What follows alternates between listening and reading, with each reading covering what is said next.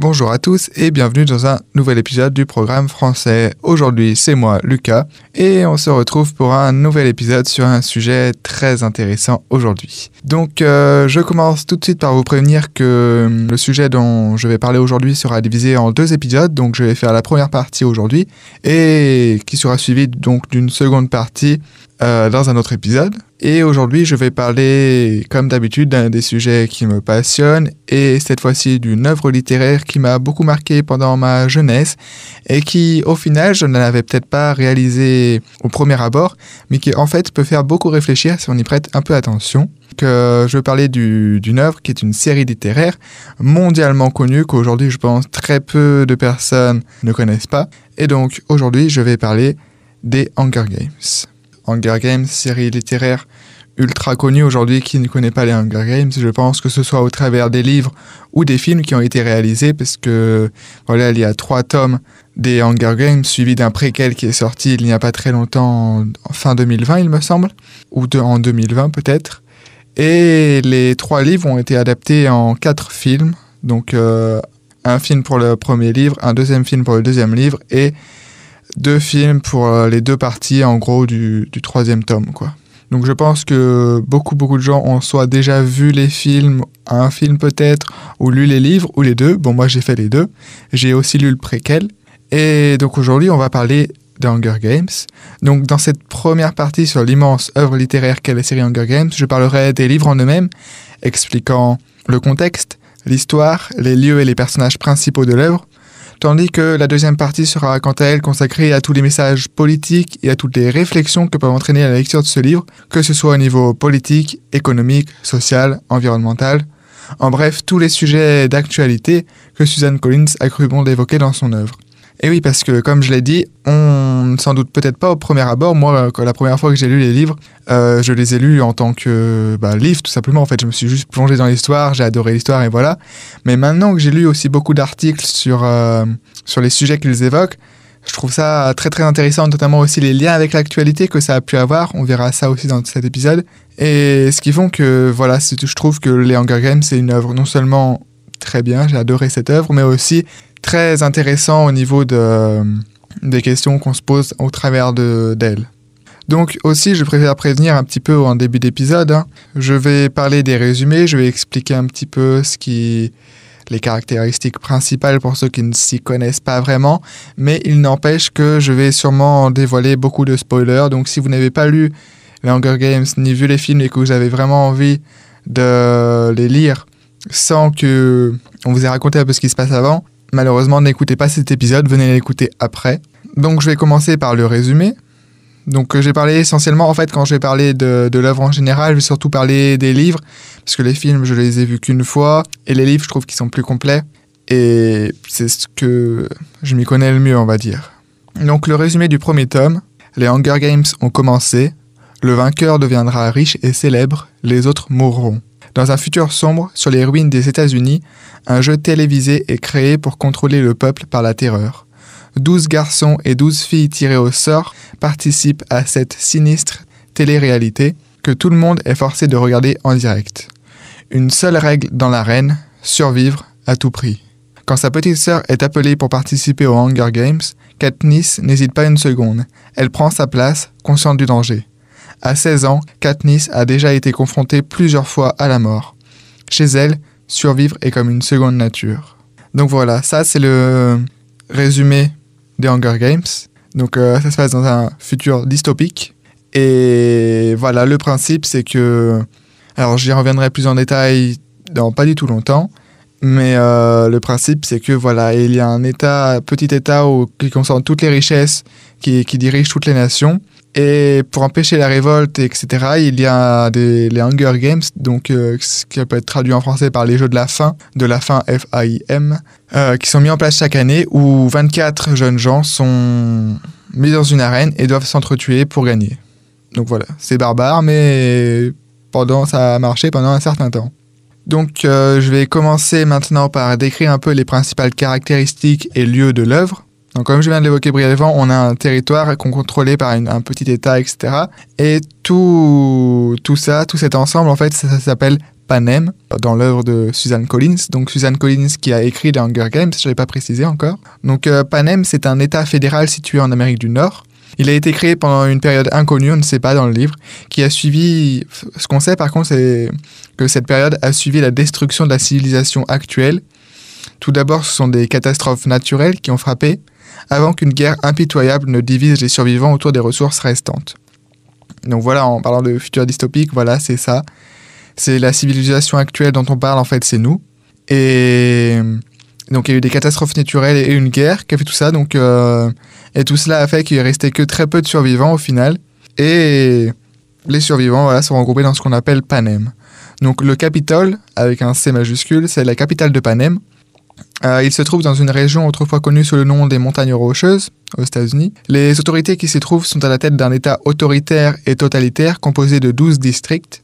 Panem, c'est un État policier qui exploite les habitants et les richesses des districts pour en tirer tous les bénéfices. Et donc, comme on peut s'y attendre, ce système il a soulevé des oppositions et a conduit à une guerre civile appelée Jours obscurs. Le Capitole, il a violemment réprimé cette rébellion et a anéanti le district 13, meneur du soulèvement. Les Hunger Games ont été créés après cet épisode pour appeler au district l'autorité incontestable du Capitole et ainsi dissuader toute nouvelle tentative de révolte. Les pacificateurs chargés de faire respecter la loi n'hésitent pas à avoir recours à l'intimidation, au passage à tabac et aux exécutions publiques pour terroriser la population.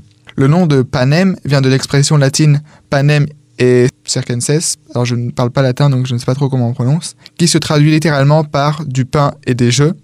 L'expression elle-même est utilisée pour désigner des éléments de distraction créés pour détourner l'attention du peuple de questions plus importantes. Selon les autorités, la population de Panem s'élèverait à 4 556 778 habitants. Cependant, en additionnant la population du Capitole et des districts, le total ne s'élève qu'à 1 905 286 personnes. Et donc, on ne sait pas trop en fait dans le livre, on ne parle pas du reste du monde, on sait seulement que voilà sur les ruines des États-Unis, comme j'ai dit au début, qu'il y a probablement eu euh, notamment dû au réchauffement, aux catastrophes naturelles, au réchauffement climatique, une montée des eaux qui a fait que les États-Unis n'ont plus la même forme que ce qu'il a aujourd'hui. Et on sait juste qu'il y a eu beaucoup de morts aussi après la guerre qu'il y a eu. Et l'on ne sait pas si c'est la seule population au monde qu'il reste. En, tout cas, ça, on peut supposer que oui. Et du coup, si vraiment c'est ça, la, la population totale dans le monde ne s'élèverait du coup qu'à un peu moins de 2 millions de personnes. Donc en fait, la, population mondiale a été anéantie, quoi. Donc Panem, donc comme j'ai dit auparavant, hein, Panem c'est donc ce qui reste, l'état enfin, principal qui reste, est divisé en un total de 13 États appelés districts. 12 sont reconnus comme opérationnels par le Capitole et le 13e a été détruit au cours des jours obscurs, comme je viens de le dire. Donc ce qui est aussi important de noter, c'est que chaque district est seul responsable d'une production, d'une industrie ou d'un recrutement précis dans un secteur particulier dicté par le Capitole, souvent en fonction de ses richesses naturelles ou de ses liens privilégiés avec les autorités. Tous les districts sont soumis au Capitole et n'ont aucune influence connue sur la politique nationale de Panem au-delà de leurs propres territoires individuels. Les interactions entre districts sont très restreintes, voire inexistantes car elles sont illégales. Chacun est spécialisé dans un domaine de production et n'est pas affecté par d'éventuels problèmes chez ses voisins.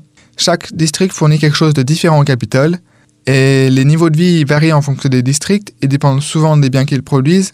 Certains des districts comme le 10, le 11 et le 12 sont très pauvres, alors que les districts 1 et 2 ainsi que le 4 sont beaucoup plus riches.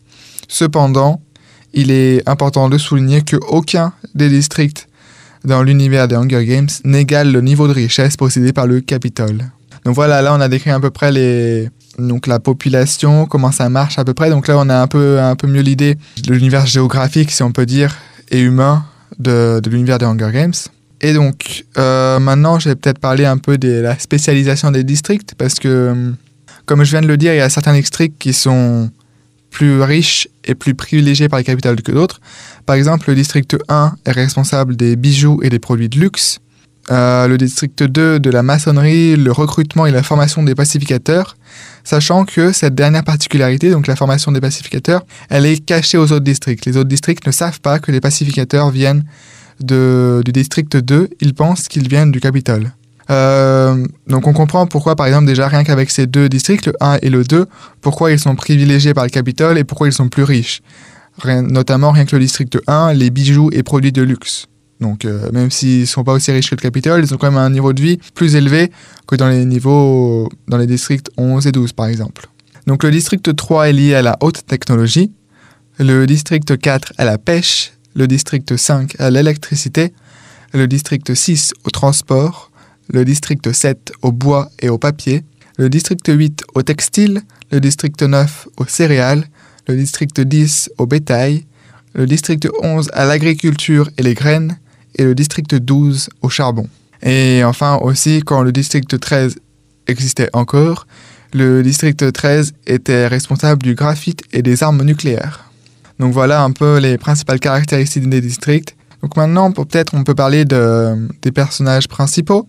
Donc euh, on a donc bien évidemment Katniss Everdeen, qui est la narratrice et tribu du district 12. C'est une adolescente dotée d'une forte volonté qui veut à tout prix survivre aux Hunger Games. Elle vit avec sa sœur, Primrose, et sa mère. Son père est mort dans une explosion de mine. Elle promet à sa sœur qu'elle gagnera les jeux, ce qu'elle fera. Plus tard, après avoir survécu à un deuxième passage dans l'arène lors de l'édition d'expiation, elle sera capturée par les rebelles et deviendra le gemme au cœur, symbole de la rébellion. Donc Katniss Everdeen, c'est vraiment le personnage principal. Ça va être le, voilà, comme je, je viens de le dire, ça va devenir, elle va devenir le symbole de la rébellion. Euh, dans le premier livre, on suit à peu près tout le temps toutes ses aventures à elle lors de ses des 74e Hunger Games. Et donc c'est vraiment le personnage principal. Euh, on a aussi Pita Melark, donc qui est euh, le tribut du district 12, fils de boulanger. Il est loyal, brave et fera tout ce qu'il pourra pour que Katniss survive, car il est amoureux d'elle depuis ses 5 ans. Euh, en revanche, Katniss doit faire semblant de l'aimer pour les garder en vie. Pita, il est décrit comme étant de taille moyenne, musclé et blond. Donc, euh, j'ai pas précisé là, mais Pita, c'est euh, le tribut donc, du district 12 qui a été choisi en même temps que Katniss lors des 74e Hunger Games. Donc, lui aussi deviendra un des, un des personnages principaux. On a Emmich, qui est le mentor de Katniss et Pita. Il est toujours seul, avec un verre dans une main et un couteau dans l'autre. Il boit pour oublier ses souvenirs des 50e Hunger Games, desquels il est ressorti vainqueur. Il promet à Katniss et Pita d'être sobres assez longtemps pour les aider. Il envoie des cadeaux à Katniss tout le long des jeux pour l'aider à survivre.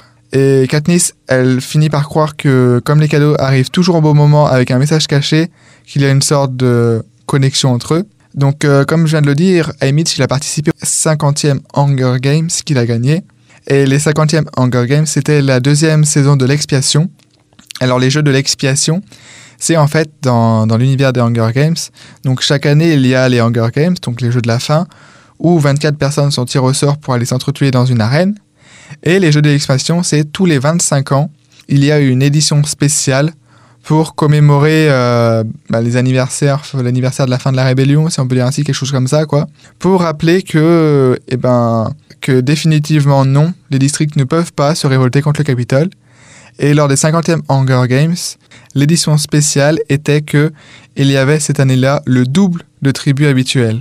Donc au lieu de 24 tribus, il y en avait 48 dans une arène à s'entretuer. Et c'est Emmich qui a gagné cette saison-là. Euh, nous avons aussi le personnage de Gale, qui est le meilleur ami de Katniss. Ils se sont rencontrés lorsqu'elle avait 12 ans et lui 14. Leurs pères respectifs sont tous les deux morts dans la même explosion de mine. Il chasse avec elle dans la forêt et il l'appelle Catnip suite à leur première rencontre. Euh, il y a le personnage de Sina. Donc Sina, c'est le styliste de Katniss. C'est un homme rusé et plein d'esprit. Sina, c'est un homme intelligent avec des doigts de fée. Et ses créations incroyables vont aider la cote de popularité C'est la personne la plus normale, entre guillemets, venant du Capitole que Katniss rencontre. Il va malheureusement se faire tabasser et emporter par des pacificateurs devant les yeux de Katniss juste avant que son tube l'emporte dans l'arène des 75e Hunger Games. On a le personnage de Roux, qui est la tribu féminin du district 11 lors des 74e Hunger Games, donc auquel Katniss a participé. Elle est petite et douce, on pourrait penser qu'elle ne resterait pas longtemps dans les jeux, mais sa connaissance des arbres, des plantes et sa faculté de se cacher la laisse en vie. Elle va aider Katniss et plus tard devenir son allié, et elle sera malheureusement tuée par un tribut du district 1. On sait qu'elle a les yeux noirs et qu'elle est d'origine africaine, et qu'elle a à peu près le même âge que la sœur de Katniss, Prime, Primrose, et donc c'est un peu pour ça que Katniss est devenue son allié, parce qu'elle lui rappelait sa sœur. Et c'est elle, Roux, qui a appris à Katniss le signal du gemme au cœur lors des jeux. Après, euh, On a donc Roux, voilà, c'était surtout dans, du coup, dans le premier tome des Hunger Games, dans les 60, donc qui raconte essentiellement le déroulé des 74e Hunger Games.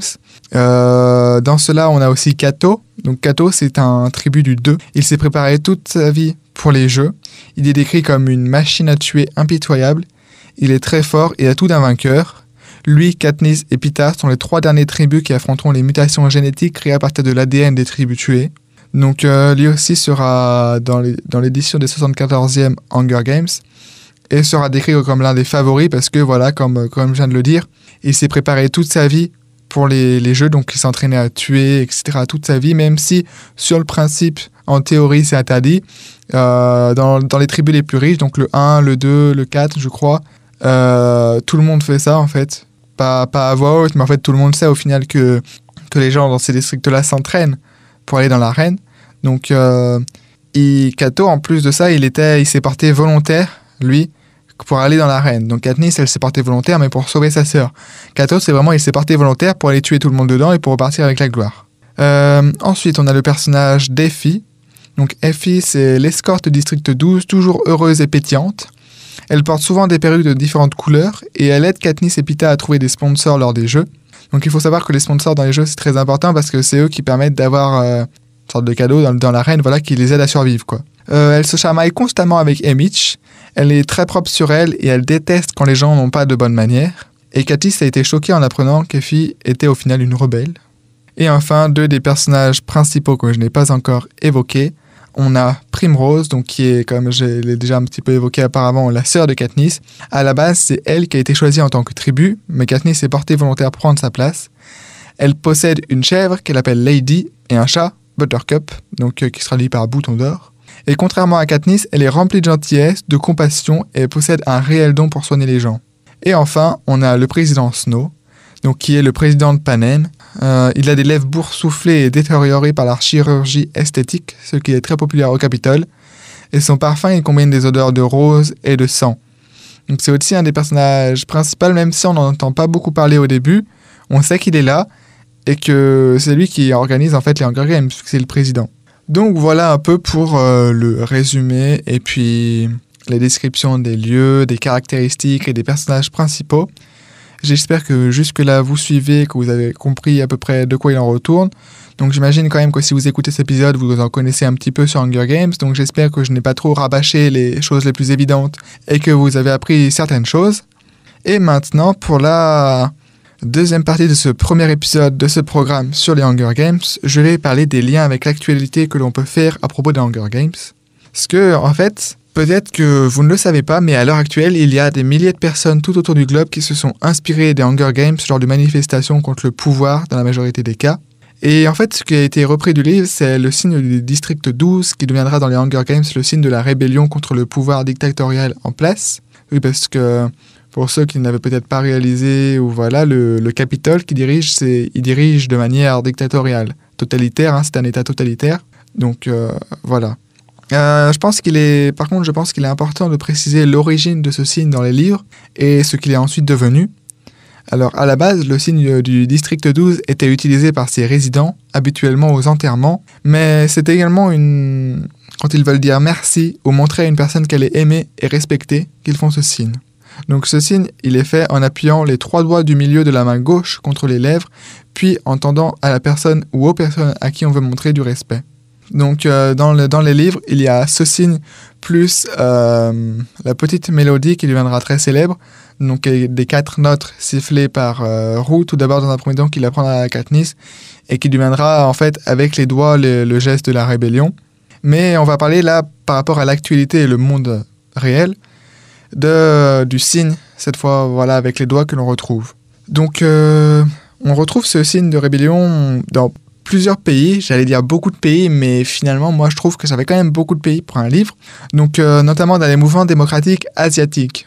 Par exemple en Thaïlande, le salut est devenu pour la première fois un symbole pro-démocratie dans le monde réel, hein, à la suite d'un coup d'état du coup d'état thaïlandais de 2014. Et en raison de son utilisation, le symbole a été rendu illégal en Thaïlande et les manifestants ont depuis ajouté du symbolisme au geste, affirmant que les trois doigts représentent l'idéal révolutionnaire français de liberté, d'égalité et de fraternité. Donc en fait, notre idéal, à nous Français, si vous êtes français et que vous écoutez ce programme. Et voilà, ils ont dit que donc la devise française liberté, égalité, fraternité, les manifestants thaïlandais ont repris cette devise avec les trois doigts en fait. Ils ont expliqué que les trois doigts c'était pour ça. Et ce geste, il a été relancé par les manifestants lors de la crise politique thaïlandaise de 2020. Donc euh, voilà, c'est récent, hein, même si euh, je crois que les, les Hunger Games sont sortis aux alentours de 2010-2012. Encore maintenant, en 2020-2021 même, pour certains, dans certains pays, ce signe est repris. Et euh, moi, je trouve ça très intéressant, pour le moins. Je ne sais pas trop quel adjectif utiliser, mais voilà, au moins très intéressant que, voilà, par exemple, ce signe est devenu illégal en Thaïlande parce que les gens l'ont repris. Et tout ça vient d'un livre, donc franchement, je trouve ça très très bien. Mais j'en reparlerai plus tard. Euh, à Hong Kong aussi, il a utilisé ce signe. Le salut a été utilisé pendant un certain temps pendant le mouvement des parapluies en 2014, avant d'être relancé lors des manifestations de 2019-2020 à Hong Kong, inspiré par son utilisation renouvelée en Thaïlande, et il continue d'être utilisé pour symboliser la résistance contre le gouvernement chinois. Donc euh, voilà, à chaque fois, vraiment, c'est une, une résistance, des manifestations contre le pouvoir en place qui font que l'on fasse ce geste. Plus récemment encore, là on peut pas faire plus récent je pense pour le moment, au Myanmar, le représentant de l'ONU au Myanmar, Kiao Mo-tun, a salué à trois doigts à la fin de son discours à l'Assemblée générale des Nations unies. Et le symbole, le salut est devenu un symbole de l'opposition au coup d'État de 2021 au Myanmar. Donc pour ceux qui n'ont pas trop suivi l'actualité, euh, début février 2021, donc il y a vraiment il y a, quelques mois maintenant, euh, il y a eu un coup d'État au Myanmar et du coup, voilà, le symbole des Hunger Games est devenu, de la rébellion dans Hunger Games, est devenu aussi le symbole de l'opposition au Myanmar. Euh, et enfin, ce signe euh, dans les démocraties asiatiques, on le retrouve au Cambodge. Par exemple, on a Mu Sochua, qui est l'ancien vice-président du Parti de sauvetage national du Cambodge, CNRP, il a appelé les partisans du parti d'opposition à adopter le symbole en signe de solidarité avec le Myanmar et en signe de protestation contre le gouvernement actuel de Hun Sen et le Parti populaire cambodgien au pouvoir, RPC. Et un représentant du CPP a condamné ces actions, affirmant qu'elles sapaient le pays. Donc voilà, même si c'est parfois controversé, il n'empêche que dans plusieurs pays qui protestent contre bah les différentes actions du pouvoir en place, que ce soit une démocratie, une monarchie, etc., ce symbole est utilisé. Mais on ne retrouve pas ce symbole qu'en Asie. On le retrouve aussi aux Philippines, même si c'est un peu en Asie. Euh, avant son adoption comme symbole pro-démocratie, la sénatrice philippine Myriam Defensor Santiago l'a utilisé dans un discours de 2013 en réponse au président du Sénat de l'époque, Juan Ponce Enrile, critiquant sa conduite personnelle et politique remontant au régime de Ferdinand Marcos, en réponse à ses allégations concernant sa santé mentale. Dans ce contexte, elle s'est écartée de ses remarques préparées après avoir déclaré Son esprit est malade, malade, malade, vous êtes trois fois malade, en utilisant la langue de Katniss Everdeen dans The Hunger Games Catching Fire. En 2017, un groupe de critiques du président Rodrigo Duterte a également utilisé le salut pour exprimer sa dissidence envers son administration et les meurtres liés à la guerre contre la drogue dans le pays. Et enfin, euh, ce geste a également été repris aux États-Unis par l'organisation à but non lucratif Harry Potter Alliance, qui a utilisé le salut à trois doigts pour critiquer les inégalités économiques et salariales dans les entreprises américaines telles que Walmart et McDonald's. Donc cette décision a été soutenue par l'AFL-CIO, qui a répondu en publiant des photos de dirigeants syndicaux posant avec le symbole. La sénatrice Elizabeth Warren a également été photographiée posant avec le symbole. Donc euh, voilà, j'ai à peu près fait le tour pour l'instant des pays qui ont déjà utilisé ce symbole comme signe de protestation. Et comme j'ai dit un petit peu auparavant, moi je trouve ça très bien au final en fait que en fait c'était un peu aussi le, but si l'on regarde après je vais en fait dans le prochain épisode je vais parler un peu des des signes politiques un petit peu dans, le, dans les livres Hunger Games. Mais en fait c'est un peu ça que Suzanne Collins l'a cherché. C'est un peu bon à faire une œuvre littéraire déjà pour les adolescents voilà très bien. Mais aussi un peu à éveiller les consciences. C'est un peu grâce à ce livre que certaines personnes ont découvert qu'elles pouvaient se battre contre euh, ceux qui n'étaient pas pas bien en fait dans leur pays par exemple. Et voilà, ce signe et ce livre en fait encourage, même si voilà, c'est peut-être pas très bien la façon dont je le dis, mais encourage à prendre des actions face à ce qu'on pense qui n'est pas juste. voilà, le, principe, ce qui s'est passé dans plusieurs pays, ce que je viens de le dire, c'est que les, les, personnes, elles se révoltent contre euh, quelque chose qui, qui n'est pas égalitaire, contre un système souvent qui n'est pas égalitaire et dont certaines personnes souffrent, alors que d'autres, au contraire, y vivent très bien. Donc c'est un peu, tourne tout autour de ça. Et moi, je ne sais pas si on peut en avoir, avoir un, avis, un avis sur le fait d'utiliser ce signe-là, mais pour moi, je suis pour parce que si, voilà, un livre, au final, un simple livre, hein, peut permettre d'éveiller les consciences et de faire prendre conscience aux gens que oui, en tant que citoyens, ils peuvent avoir un impact et faire quelque chose contre, euh, bah, contre leur gouvernement, par exemple. Alors oui, je pense qu'il est important d'utiliser ce signe pour montrer que voilà, les citoyens, ils sont là et ils ont quelque chose à montrer et ils ont le pouvoir de renverser les choses s'ils le veulent. Et donc c'est un peu ce qui se passe. Euh, donc voilà, moi je trouve ça très intéressant. Après, dans le deuxième épisode sur les Hunger Games, je parlerai un peu plus de ce que j'ai pensé de ce livre, si j'ai aimé, si j'ai moins aimé, etc. Mais je peux d'ores et déjà dire que je l'ai beaucoup aimé et je parlerai un petit peu plus lié pourquoi, parce que ça m'a fait réfléchir, hein, bien évidemment. Mais sinon, voilà, je pense que je vais en avoir fini pour cette première partie sur les Hunger Games. Donc euh, j'espère que vous avez apprécié ce programme, que vous viendrez du coup écouter le prochain qui sera la suite, hein, qui, qui sera toujours sur la série des Hunger Games. Et on se retrouve dans le prochain épisode.